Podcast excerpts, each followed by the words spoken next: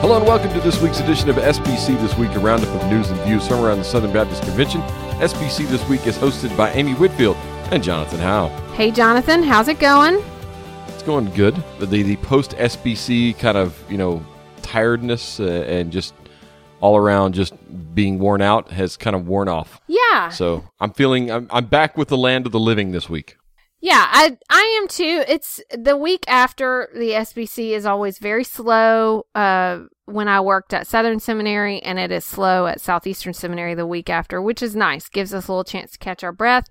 Uh, but I'm headed out on vacation, so Yeah, I know. I- to Canada. yes. So I rested just long enough to rest some more. Yeah. Yeah. Next week will be the uh, SBCC this week, Southern Baptist Convention Yes. of Canada. This will be the third summer in a row. We've done the we've done this every summer. I've had a, a one from Canada. That's right, because uh, the two years ago you were you were up in Nova Scotia, Yes. and then last year you went to like uh, Cochrane. Is that where you were? Yes, Cochrane, where the Canadian Southern Baptist um, Seminary Yes. is. And this, This- year you're headed to Ontario That's right. and So- London. I think London, Ontario. Is that right? Uh, just in, on Lake Huron. It's uh, oh, okay. I think Parry Sound is the nearest town, but it's it, it's a pretty small town, so we're gonna Yep. be at a, a park. I will be holding the fort down in Franklin. There you go. Because that's what I do in the summer. Because my wife works for a church and she's a children's minister, and it's busy in the summer, and we don't take vacations in the summer. Oh, we did last year because she wasn't on staff. We went to Pensacola Beach. That was fun. But this Yeah. year, back to the normal routine. Yes. Well, for us, summer is is the time. So Yes, uh, because but we'll fall and spring you've got school. So yeah, Yes. So we'll be Well- uh, well. I'll be reporting. We'll have to figure out how we're going to do that. So, uh, looking forward to conversation next week. Now I had a good. Uh, speaking of conversations, had a good conversation with the fine folks at Southern Seminary when I was at. Oh my goodness! Every week this segue is fantastic. All right, yes, keep it is. going. Um, it is. So, but I had a good chat with them about the. You know, something we talked about on the podcast. I've got a, a rising freshman. I think you do as well. And Yes. um, talking to In high about- school, rising freshman Yes. in high school, not college. Yes, same, same. And um, talking to them about the Boyce Summer Academy. And where you can go and you can get credit hours, like one or two credit hours. You can get, and it, I think you also get a part of a scholarship as well if you want to go into Boyce. So that's something that I was talking to them about at the Southern Baptist annual meeting. And I know that your daughter also had, had found out about that. Yeah, she was hitting all the uh, the college admissions counselors, and See, in the she's thinking hall. ahead. That's a good girl. She good she is she is. Um, I she talked to the folks at Boyce. Now, to be clear, uh, my my kids they they love um college at Southeastern and they love Southeastern Seminary, love being part of that campus. But sometimes you you your kids are interested in maybe doing something different or not being near home. So I think she's kind of as she looks ahead asking some of those questions. So she started just hitting all the the tables. She talked to the folks at Boyce a good bit. She um, I think came back with a union T-shirt that she Oh, there you go. uh, really enjoyed, and uh, I think there were a few others. She she had several uh, Hmm. several brochures that she came back with. Converse College. Uh, they didn't have a table. Didn't have the a- didn't have a booth, did they? Yeah, No. yeah, Yeah. Um. So, and I Mom's think alma she, mater there, right? That's that's right. She did enjoy because we talked about how um, Boyce College was located. You know where she she spent the first year and a half of her life there. So I think that She was that born there, right? neat. Yep, she was. Yeah. So All right. Well, we'll see.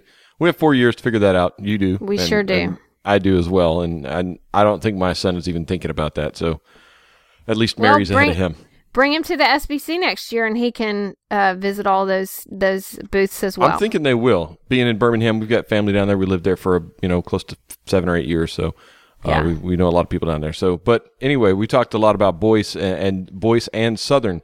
Uh, the Southern Baptist Theological Seminary and Boyce College, they are committed to training future pastors, missionaries, and gospel leaders. You can learn more about undergraduate, which is Boyce College, and graduate and doctoral degree programs, which is Southern Seminary, by visiting sbts.edu. Kind of a light news week this week, Amy. I think everybody's still trying to get through the, uh, you know, just get back in the swing of things after the annual meeting last week. But one thing that I, I tweeted it out earlier this week, I think it kind of got lost in the shuffle last week. So we're going to bring it back to the forefront this week, and it's our lead story. The IMB issued a statement on child abuse and sexual harassment, as well as uh, announced a, a hotline uh, that you can call if uh, there are anything, you know, if you have anything to report uh, regarding an IMB missionary in the past or presently. And then also uh, offered a, a public uh, service email, I guess you could say, if, if you're going to hire somebody who worked for IMB, they're encouraging you, like you would in any job, to to get a reference, and they've set up a references at imb.org uh, email that goes to the HR department there at IMB. So uh, let's kind of unpack this this statement on child abuse and sexual harassment, Amy. So it begins just saying that the IMB is committed to zero tolerance uh, for child abuse and sexual harassment among personnel, and uh, committed to just clear communication and cooperating with with others. So the first uh, issue that they talk about is uh, anyone in the IMB who believes they have personally experienced child abuse or sexual harassment or who observes it happen, they are asking them, and it says they regularly ask them to uh, report it to leadership. And it says by means of a secure report. That's where the confidential hotline comes in. So, um, so they it says they provide multiple avenues, but if they suspect or they see something, they need to say something, and they share that uh, that number um, that they've designated for it. Uh, and then they went into uh, the fact that they investigate situations immediately. They, if they, if it's warranted to report, um, they will, you know, all of those, uh, just kind of trying to hit on complying with mandatory reporting requirements, cooperating with any investigations. And uh, the sentence is very strong. They're committed to providing compassionate care to anyone who has experienced child abuse or sexual harassment. So that's kind of the first piece. Uh, why don't you share a little bit about where they talk about cooperation with partners? Well, you know, with uh, churches and with mission trips, I mean, people going on mission trips all the time. So they're asking uh, volunteers to go under uh, to undergo training concerning child protection Actually, it, it's kind of mandatory. So uh, they they require child protection training uh, for anyone going on mission trips with uh, the IMB, and they have specific resources and guidance for churches and volunteer trip team leaders available on the website as well. You can find that link uh, if you just follow through with uh, the link that we have at the website over at imb.org. Uh, and then, you know, we mentioned it in the, the intro here. There's the references at IMB uh, .org for anybody who is wanting to hire a former personnel or current personnel, uh, just to double check those references, make sure there's nothing in the HR file uh, that may be of uh, concern for somebody coming back off the field. Uh, so you know you've got the opportunities there. It's good to see the IMB uh, getting this out there. there has been some questions about some instances in the past. we've seen some links and some stories about that over the past few months. Uh, so they are, you know, kind of coming out, putting this at the forefront, and, and it's good to see that. And you know, I, I like the idea of the the hotline. We'll get the hotline here 866-292-0181.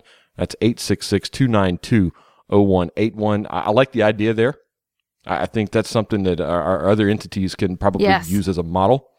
So uh, I, I, like that, and and as well as the uh, the references at imb.org. That's something I think our our other entities as well could model in the future. So we may see more of that along the, along those lines in the future from other entities. Yeah. Um, so that's not the only trustee board that we heard from. Uh, the executive committee also reported on their meeting as well, which happened right before uh, the SBC. Now, we talked about that a little bit in our recap about the election, but there was one um, release that came out uh, wait, we talked about that a little bit in our recap the election for a new EC chairman um, and uh, what happened with Raleigh White Baptist Church. Uh, but there is a release, it just came out this week, uh, something from the EC search committee as they continue to look for uh, the, the next president. Yeah, Steve Swofford, who's the chairman of that committee, uh, announced this week that they have not begun looking at names yet. And any speculation or social media post about who they may nominate is just that it's speculation. Uh, there was a couple of stories I think that hit mainstream media uh, a week or two ago about uh, potential candidates, and, they're saying, "Look, we haven't started doing that yet." So uh, they just had their first full meeting, in fact, last week at the SBC annual meeting because Mike Stone had not been added to the board or to the uh, the committee right. yet. So right. that was his first chance to meet with them. The seven members. I remember it also includes Joe Knott, Stephen Rummage, Rolland Slade, Steve Swofford, Carol Yarber, and Adron Robinson. Those are the seven right there. And they have uh, they've met last week for the first time. They're still taking recommendations through June 30th, and then they'll begin their process from there. So they sent out an, an update to the executive committee. That letter is printed in full in Baptist Press. So just a quick update from them. Another update from something that maybe we uh, kind of missed. Some things that we we didn't really hit on a lot last week. So we'll we'll just touch these. Uh, Global Hunger Relief had their run last Wednesday morning. While a lot of us were in you know locked in the room uh, waiting on the vice president, they still had their room on the outside. Yeah, run run from your bed. That's what some of us did. I ran from my bed. That's Yes. what I did. yes. But they had 200 people and raised six thousand dollars. So that was pretty cool. yeah. Another thing that happened on Wednesday morning was your uh, women's leadership breakfast that Jen Wilkins spoke at. There's a story in Baptist Press about that. Yeah, and that I loved reading that story because I wasn't actually able to stay for all of it um, because of just making sure getting through security and everything. Duty calls, Amy. That's Duty right. Calls. That's right. So I had to get through security for um, the vice president's visit that was coming. Um, but had heard a lot of great things. And this uh, article, which actually was written by Lauren Pratt, who is a staff writer here at Southeastern, um, and uh, part of the kind of the press pool at Baptist Press. So she had been assigned to to write this, and she did a great job. And so the the story gave me kind of a picture of what all happened at the event, and it's it's really really good. Uh, some great quotes from Jen Wilkin in here, just talking about uh, the deliverers, uh, the female deliverers in in the Bible, and proposing sort of for us to to join their ranks. So uh, really really good uh, quotes in there. Um, so talks about how she reminded women they can do anything if they're content with not always getting credit and that there are women out there who need them as an advocate and so just to to um, fear the lord Attendance for this more than 200 women. Uh, this is, I think, what the fourth year that you've done this. that's right Started in Columbus in 2015, so 15, 16, 17, 18. hmm So fourth year. How many people did y'all have that first year? Was it like 50, 75? Something like that. I think we we had capped at 100 so we had probably about 75 and then the next two years uh, were around 100 you know? And so we just um, we're really just kind of trying to start it out make some space for uh, a conversation about leadership development. And so this year um, just expanded it a, a little bit and uh, sold out uh, before we even got there, and then had some spots at the door uh, to to sell for people. So it was a really it was a really good uh, good event. That's awesome. Another event for women at this uh, year's annual meeting, something you spoke on the panel at, that was the Women and Work event, uh, Stepping into Kingdom Pro- Productivity. That was on Tuesday night, I believe, right after dinner, right before the missionary commissioning service. And I, I swung by there on the on when that was over. I had to pick up some some extra books uh, that we had given uh, to that, so we swung by and picked those up. But I, I saw a room full of women for that one. I mean, that was a, a great attendance as well. Uh, and this first year event, you know, we had a couple of Lifeway people on there. You were on the panel. Uh, Courtney Moore kind of led this, and uh, just a fantastic little event for women. And uh, you know, it just we we talk about it every year. There's more and more opportunities for women to be a part of these ancillary events around the Southern Baptist Convention annual meeting. Yeah, this was a gr- uh, a really great event, and uh, Courtney Moore just she just went uh, went for it and uh, started this group, uh, Women in Work. Uh, started in April and jumped right in to plan this event, and it was a great discussion and just had a lot of um, lot of good. Uh, she asked a lot of good questions, and then people submitted really good questions. I really enjoyed uh, because I didn't know until uh, until this week, till uh, right before the event. Um, a, f- a couple of days before I met Mary Wiley, and then I met Lauren that night, and really enjoyed hearing and learning from them. Have known Kelly for a while, and always loved to to learn from her. Uh, but it was it was a really neat discussion. I hope this is the first of many uh, from Women in Work. All right, another event that uh, kind of took place, and, and just there was a I didn't realize we had a little uh, a disagreement among the Messianic Fellowship and a group uh, called Christians United for Israel, uh, and they, they were they had a booth in the exhibit hall, so there was a, a bit of a disagreement on uh, evangelization of Jewish peoples in Israel, I guess, and here in the U.S. Uh, they met at uh, the TGI Fridays in Dallas, which I thought was a great little nugget in the the story here from Baptist Press. But uh, and then there was some disagreements on on a couple of things from our our Messianic Baptist uh, groups. Yeah, so it looks like in this that there, you know, it's two different groups that have uh, different goals. Um, the the one is focusing on evangelism uh, to Jewish uh, people, and then uh, the other group is uh, CUFI. They are say that they are they uh, gave a statement to BP said they are a single issue organization dedicated to educating Christians about Israel strengthening the U.S. Israel relationship and stamping out anti Semitism in all its forms. It does not engage in evangelism. So it seems like it's more of an educational uh, group. And so maybe there was a little bit of concern on the part of the Southern Baptist Messianic Fellowship just about sort of their level of participation. And I did not know that that sort of back and forth was going on either. so I, I was surprised to see it in the article here. So just thought we'd touch on that. And finally, the CP panel, we led a couple of those. I led a couple more. Those videos are now online at the uh, the talkcp.com website as well as their Vimeo channel so you can go and see all those. We're going to be grabbing some audio from those, dropping those into future episodes, uh, especially the, you know the ones that Amy and I led. So may even take the the whole Beth Moore, Russ Moore, Matt Carter one on abuse and lift that out as its own episode uh, sometime here in the near future uh, so you can hear that entire conversation because it's about 40 minutes and it's 40 minutes of gold. So uh, we really enjoyed that one and uh, enjoyed all of our panels that we did. But uh, it would uh, be great if you go check those out. There's a lot of the panels that we weren't a part of that were really good as well. Yeah, um, and I, am excited. I'm eager to go and look at uh, the ones that I didn't get to hear. Because we, we talked about this. We didn't get a chance to get into the exhibit hall much at all this right. year. Because there was so much going on in the hall. Yeah, yeah, so we missed missed a lot, and even on Monday, I was kind of in and out of a lot of different things. So uh, you had a book signing, Amy. You were uh, that you know, was you had other things was, that were more important. Well, I was in the hall during that time, and that was only a short short time.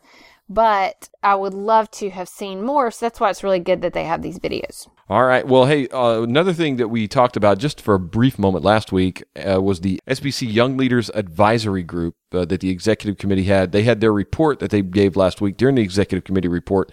Uh, talked about it just a little bit. I had a chance to catch up with Andrew Hebert, a lead pastor at Paramount Baptist Church in Amarillo, Texas, and talk to him about the report and just uh, some of the findings that they had and moving forward, some of the recommendations they had. Here's the conversation with Andrew right here. Joining us today, we have a very special uh, guest, Andrew Hebert, who was on the uh, Executive Committee's Young Leaders Advisory Council. Uh, they made their report in Dallas at the annual meeting. And we've asked Andrew to join us today. Andrew is the lead pastor at Paramount Baptist Church over in uh, West Texas. So, I mean, you used to be in uh, New Mexico, now out there in Texas. Uh, how, how are things, Andrew? Things are good. Yeah, we served in New Mexico for about five years and have been back in God's country, uh, West Texas, for about 18 months. So really enjoying ministry out here. And and you have served on the Committee on Order of Business. You're no stranger to Southern Baptist life, uh, a fellow Criswell alum, right? And uh, like just like me. So uh, welcome to the podcast, man. We're glad to have you on here. And uh, so let's let's just talk about this Young Leaders Advisory Council. You guys met. Uh, I think it was named in 2016.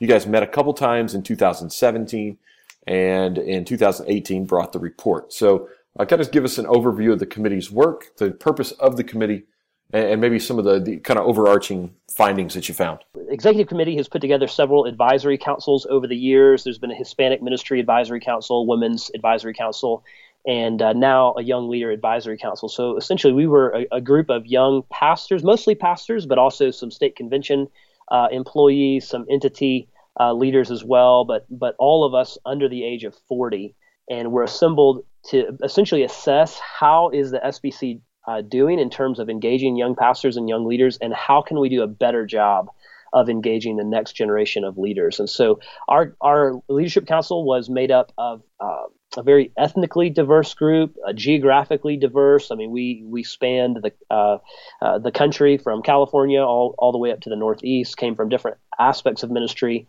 and uh, we we gathered first of all just to talk about our own perspectives about the SBC and and how we can do a better job of of engaging young leaders. But then we we did a, a survey of um, over 2,000, mostly young pastors in the SBC, and just asked some questions that were really helpful to help diagnose kind of where we're at in terms of young leader engagement. So it was a fascinating uh, process. It was really helpful. There were some insights that were surprising to us in terms of how we're doing, and I think um, the report that we ended up uh, creating gives us some helpful, uh, practical, concrete ways to do a better job moving forward in terms of, of engaging the next generation of leaders. One of the issues that came up in the survey was a need for better transparency.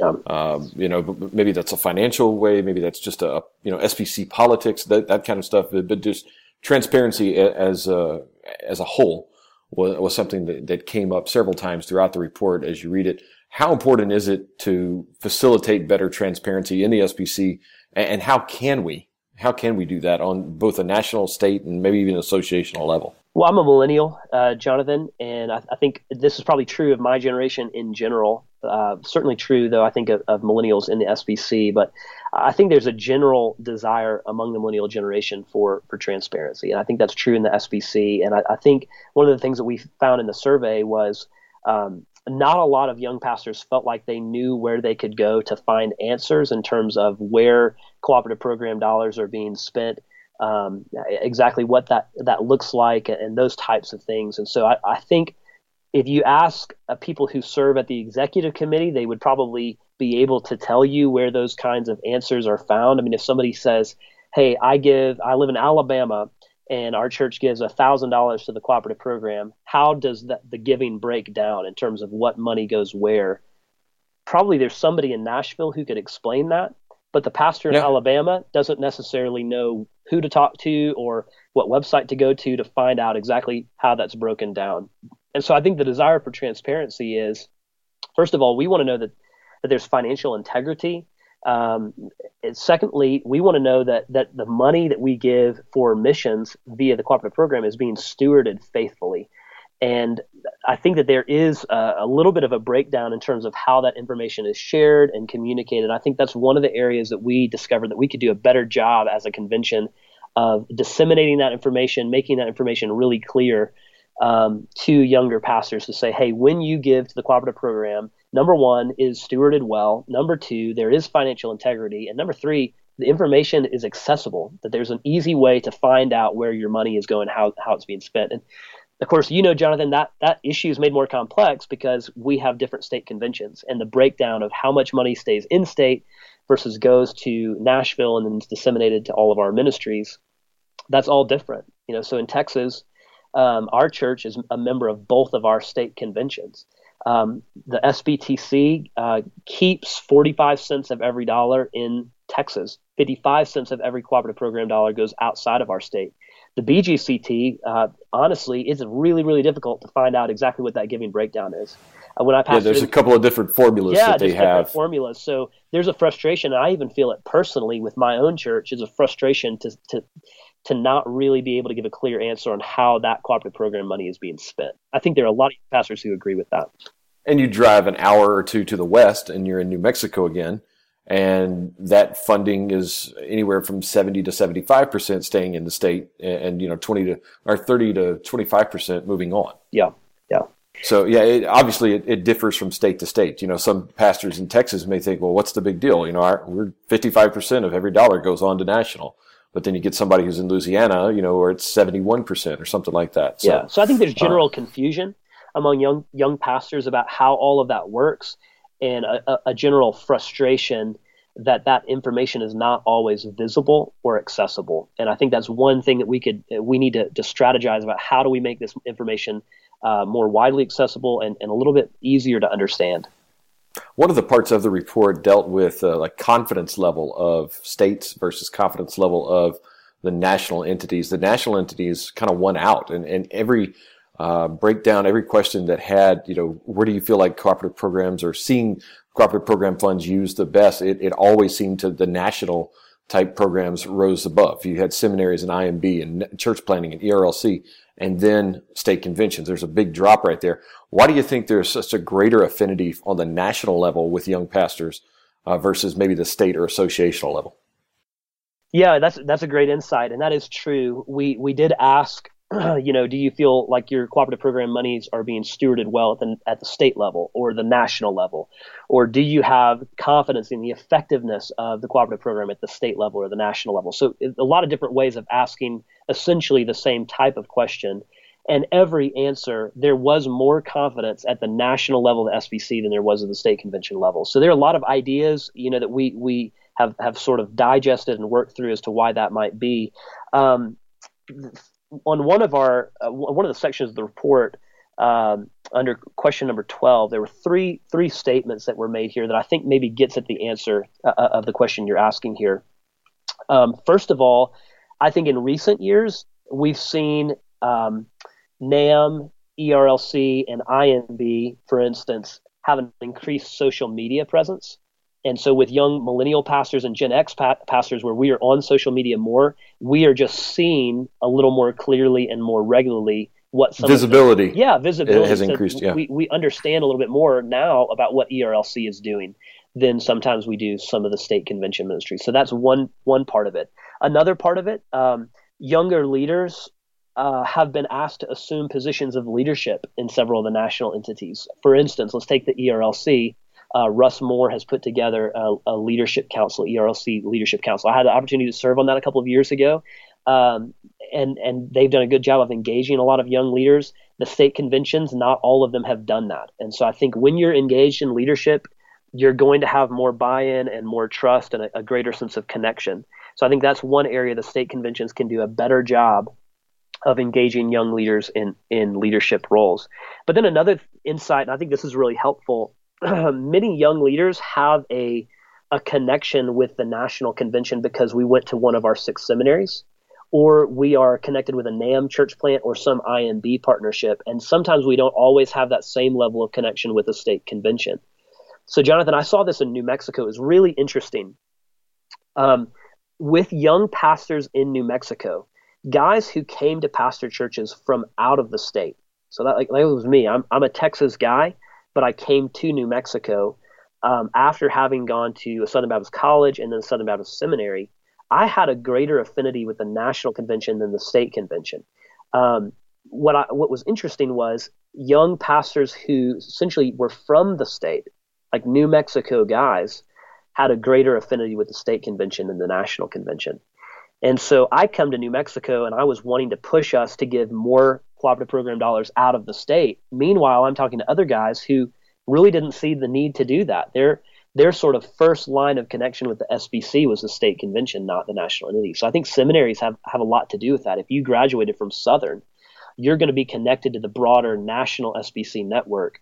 And that's going to be really your first point of contact with SBC, the, S, the world of SBC if you grew up in, in a smaller state, rural state, you didn't go to one of our seminaries, your first line of, of connection, your first point of contact is going to be probably your state convention.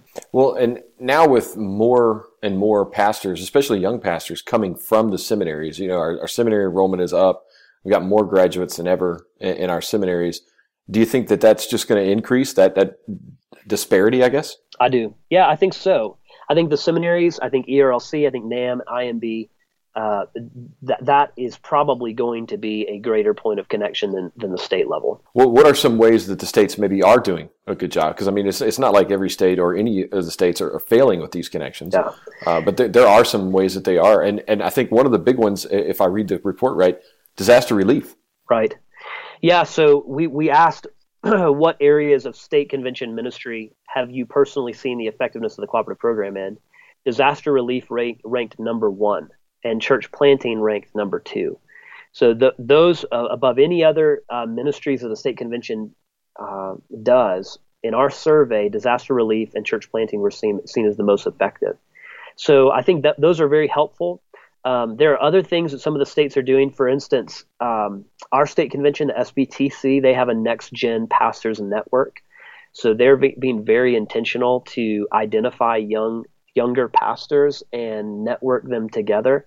Um, we do uh, like a monthly uh, Skype phone call with a different leader in the SBC where all of the Next Gen Network guys can uh, get on the Skype call and, and, interact with, you know, David Platt or Danny Akin or Robbie Gallaty or whoever it might be. So there are some state conventions that are, are doing some things. I think the key is intentionality the state conventions that are intentionally engaging young pastors are the ones who are going to be most effective at uh, at at having that connection point.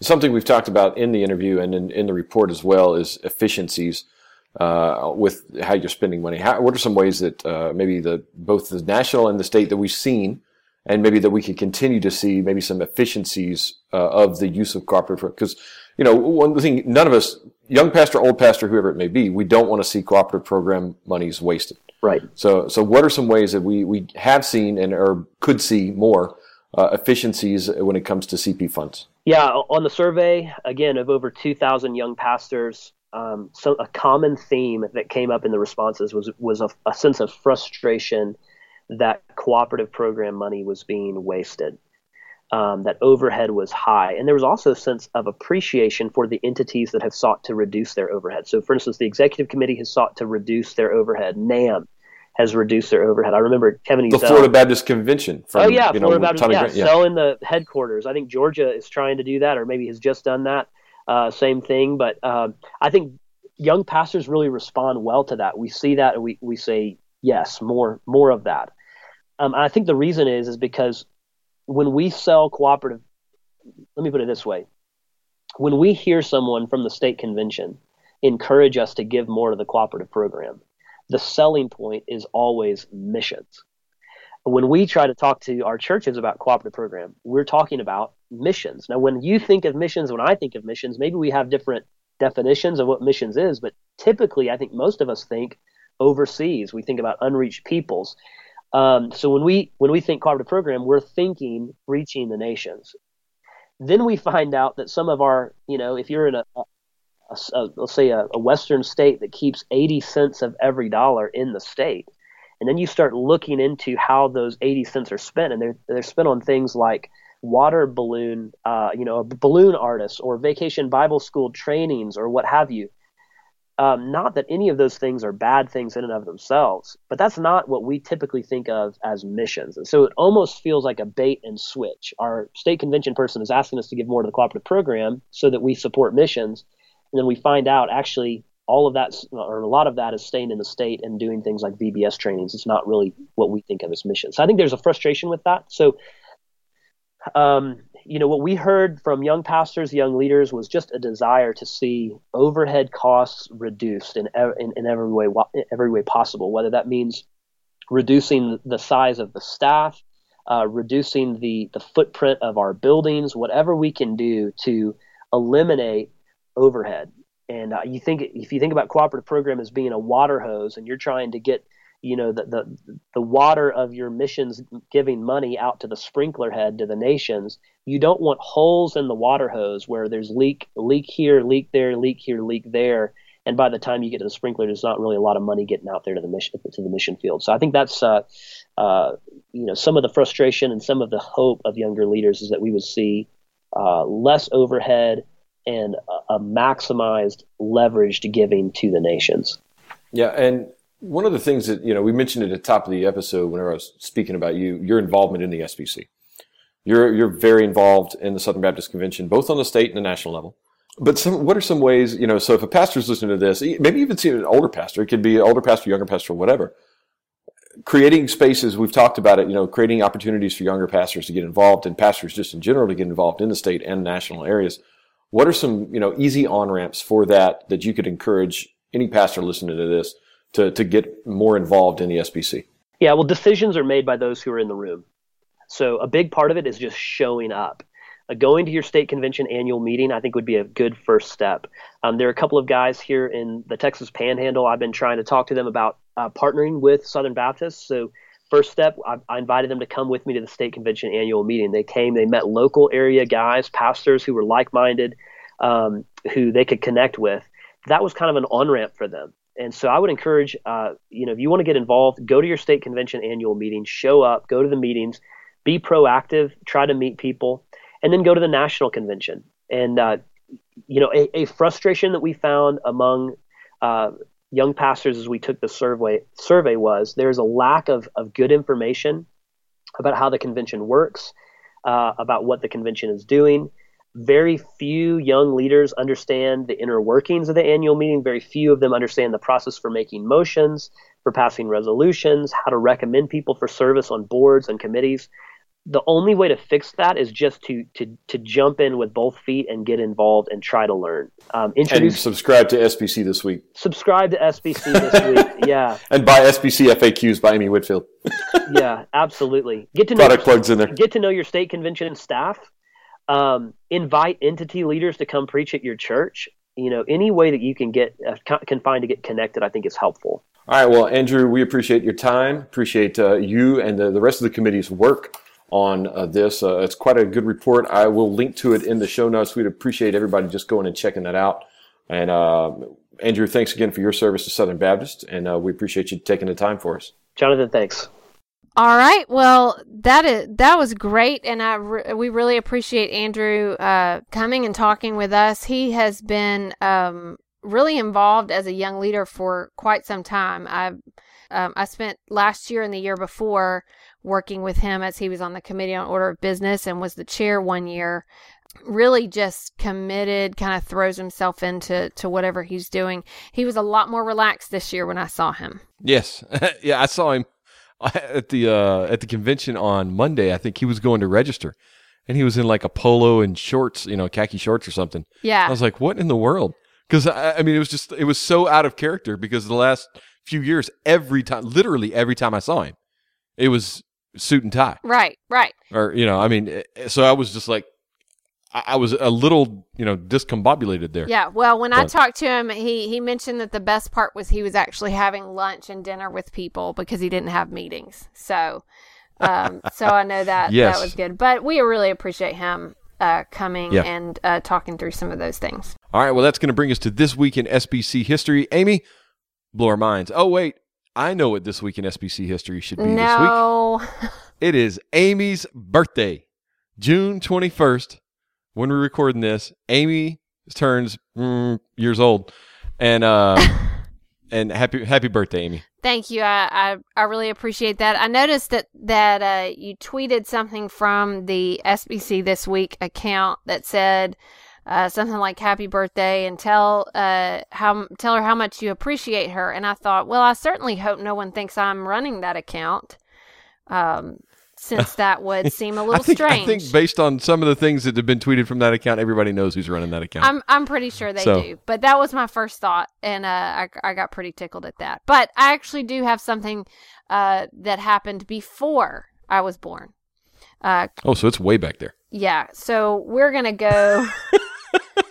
uh, yes. So we're gonna go to 1957. That's significantly. Oh, yeah. well, that's way before. Way significantly before both of us. Way before I was born uh, less than 20 years before I was born, but still there. Um, so we're going to go back to June 19th. Uh, very cool. It was when they announced that the trustees of Southern Baptist's sixth seminary to be had voted to name the new institution Midwestern Baptist Theological Seminary. So they met in Kansas City. Uh, right after the uh, 1957 SBC. They voted to locate it in Kansas City. They elected H.I. Hester of Liberty, Missouri, as um, they said president of the trustees, but it would be like the chairman of the board. Um, and uh, he was vice president of William Jewell College. They uh, the they had a, a chairman of a committee that would nominate a president. Um, the SBC had uh, had voted to appropriate two million dollars for construction in a five year period starting in 1959. And wow. it says they would be limited to courses in theology. So it kind of gave all the um, details. They met in Kansas City, visited and surveyed the site. Um, and uh, they voted to name it. So it's kind of cool. It's a really, really special day uh, for Midwestern. Um, what is that? All right, do the math for me. I'm tired. That's what. Si- what year was it? 1950? 1957. So that's uh, 61, 61 years. years. ago. Yeah, so 61 years ago um, was uh-huh. when things were kind of um, kind of kicking off. Now, this issue of Baptist Press uh, is also has just some other nuggets in there. There's a really interesting article about um, Baptist historians uh, working to develop a historical map. Uh, connecting with the Encyclopedia of Southern Baptists, and it would be used by Southern Baptists taking historical tours and pilgrimages. So, I uh, thought that was was kind of interesting. All right. Yes. I'm going to blow your mind. Okay. I'm going to blow your mind. Okay. So June 19th, this uh, this happened. You know, reported and everything. Did it happen on June 19th, or was it just reported on June 19th? That's a good question. It's, I mean, it was reported on June 19th, but it says they met shortly after the 57 SBC. So, um, I'd have to look at the at the date. So I don't know. Give give me give okay. me your thoughts. All right. The reason I ask, the reason I ask because if it had been June 19th, a mere 123 years prior, which is not a mirror of anything, right, was the birthday of the one and only Charles Haddon Spurgeon Jonathan. on June 19th. I should have made that my, Freaky. My that? this week in SBC history. Well, but he wasn't. He wasn't Southern Baptist, so right. But I mean, he's kind of a big. he was deal. an English particular Baptist, Yes. according to Wikipedia, Yes. I think. But um, Oh, yeah. So you yeah, just but made June. 19th and June Yeah. 19th, and then this year, because you know how I know that we had a big sale on Charles Spurgeon's birthday the other day. We had a big party Oh yeah, this was a big week for for Charles Spurgeon Spurgeon College is now the undergraduate thing for Midwestern. So it yeah, all, how about it- that? It, all comes together. So we're just gonna say this was a was a big week uh, for Midwestern this week in SBC history. yeah. So kind of cool. Yeah. But Also right. for pilgrimages as maps got developed, because I would re- recommend that story as well. So check it out. okay. All right. Okay. All right. Well, that's going to bring us to our resources of the week. My resource of the week is a GoFundMe uh, account that's been set up uh, by our friends over at SBC Voices for Dave Miller and his wife. Uh, both of them right now battling cancer. Uh, she, I think she just had surgery to have a tumor removed. Dave is going under the knife, I think, in another week or so uh, for a kidney uh, tumor, a tumor on his kidney, some cancer there. So uh, there's a GoFundMe. We have uh, donated to that. I, I encourage you, uh, listeners, uh, go over if you can, spare some uh, some a donation for Dave. We really appreciate everything the guys over at SBC Voices do, and uh, we appreciate Dave, his friendship, his camaraderie, and and his service to Southern Baptist. So Dave's done a lot. He's he's put his neck out there for a lot of people in over the years in the Southern Baptist world. So we appreciate Dave. We love Dave, and uh, we're praying for Dave. And uh, we'd appreciate if uh, you, uh, our listeners, go out and uh, help him with the the GoFundMe account to help cover some of those expenses. Amy, your resource of the week is So mine is Christian History Magazine. Um, now this is a magazine that's been around for a little while. You can uh, you can subscribe to it if you want, but you can also go online and um, and just buy uh, issues like by themselves and uh, just by you know a single issue. And so their current issue that is out um, I actually got a chance to contribute to this, so that's not why I'm recommending it, but I did get a get to to do a little something with it. Um, but it the entire issue is on Baptists in America, so uh, they've got um, the, they've got stories on everything from hang on, they've got stories on just kind of Baptist history in general. Uh, which Baptists are you? So this is Southern Baptist, it's American Baptist, like it's it's everything. Uh, but it would just kind of go back. It it would just have all the different Baptist groups. Uh, the thing I got to contribute was a uh, short article on how Baptists have contributed to education, all the different schools, universities, seminaries uh, that have been started that most people don't realize have a Baptist background. So that was a just a really fun thing. But it's the entire issue. So um, Christian History Magazine has a lot of uh, a lot of great stuff, but most of the time, what they do is every issue has a, an overarching theme, and this one is about Baptists. So it's five dollars. Uh, so if you're not a subscriber, you can just order one issue, and uh, I would recommend this. Also, it is actually available. You can look at it online uh, and read the whole thing if you just want to do that um, for free. So uh, we'll throw that out there. And you contributed to it, you said? Yeah, art- yeah, it was an article about how we started, uh, about how Baptists started uh, so many schools across America that, that people don't even realize. All right. Well, very cool. Well, thanks again for joining us this week. Uh, you know, we kind of a light news week. We're in that little kind of lull after the SBC annual meeting, but we'll get going through there. We'll have some special uh, interviews and some uh, different, you know, audio clips for you coming soon uh, to some episodes. We'll pull those from the uh, the Talk CP interviews that we did as well. So uh, check those out. Check out the uh, and, and, thanks again to Andrew Hebert for joining us today. Thanks again to the Southern Baptist Theological Seminary up in Louisville, Kentucky, for sponsoring us. And we'll see you next week. See you next week.